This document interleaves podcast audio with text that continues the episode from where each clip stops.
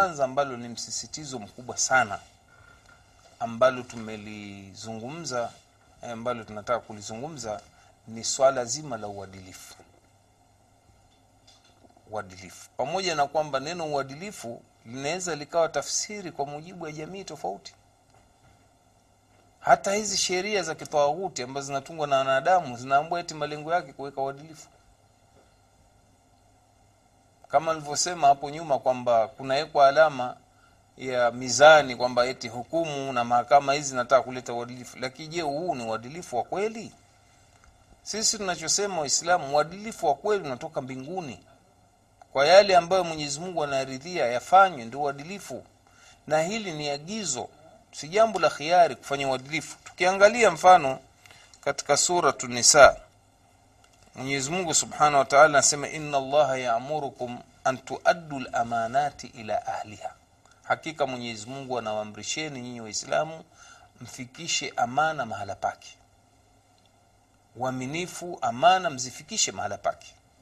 Kisha akasema waidha hakamtum baina nasi fahkumu biladli.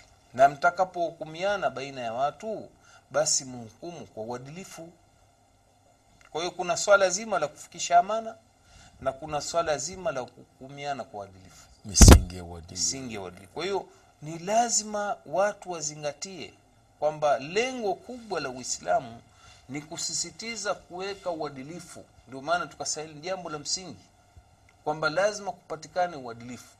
Na uadilifu maana yake ni kuhukumu kwa haki. Kwamba mwenye haki apewe haki. Asiye na haki asipewe haki hata kama ikiwa mdhaifu maadamu ni mwenye haki apewe, haki yake. Inyang'anywe haki ya mdhaifu kutoka kwa mwenye nguvu apewe mtu ambaye ni dhaifu ambaye anastahiki ile haki.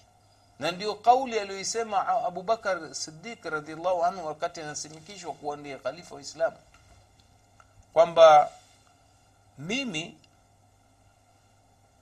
nifuateni kama nimefuata mwenendo wa mola subhanahu wa mkinikuta ninakwenda ewajaji nakwenda kombokombo ninyosheni. Na mimi nitachukua haki ya mnyonge kutoka kwa mwenye nguvu. Kama ikiwa anastahiki huyo mimi nitaichukua. Sitojali kwa maana hiyo. Kwa maana ya kwamba anataka kuweka uadilifu. Vile vile utakuta aya nyingine ambayo pia imesisitiza hizo katika katika suratul maida mwenyezi anasema subhanahu ya ladhina amanu kunu qawamina lillahi shuhada bilqisti enyi mlioamini kuweni mashahidi kuweni watu wenye kufuata usawa kwa ajili ya mola mkiwa mashahidi katika uadilifu. Angalia hii imekuja kwa maana ya kisti kisti ni huo uadilifu. Mwe mashahidi wa uadilifu kwa maana muislamu hatakiwe dhalimu popote alipo. Na akiwa ni kadhi ndio kabisa. Kadhi alikuwa mwema mzuri anayeahidiwa pepo ni yule ambaye amefanya uadilifu. Asihukumu kwa kuangalia shakhsia ya mtu.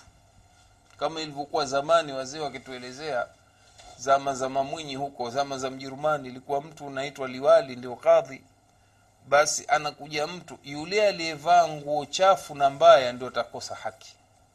Lakini akija mtu na kanzu na vilemba ndo huyu. Sasa hata akija mtu akisema huyu mwenye kuvaa kanzu na kilemba ndo leniibia hasikilizwi kwa sababu kadhi hafuati haki. Hakuna ala lmudai lbayina mwenye kudai alete uaminifu. Aangaliwa dhahiri. Sasa huu si uadilifu. Kwamba iwezekani we huyu akuibie huyu mtu mwinyi huyo akuibie. Ndio maana katika uislamu mtu hahukumu kwa rai. Mm. kisa kamuona mtu anaonekana kwa maoni yake yeye huyu hawezi kufanya uadilifu. Ala lmudai lbayina mwenye kudai alete ushahidi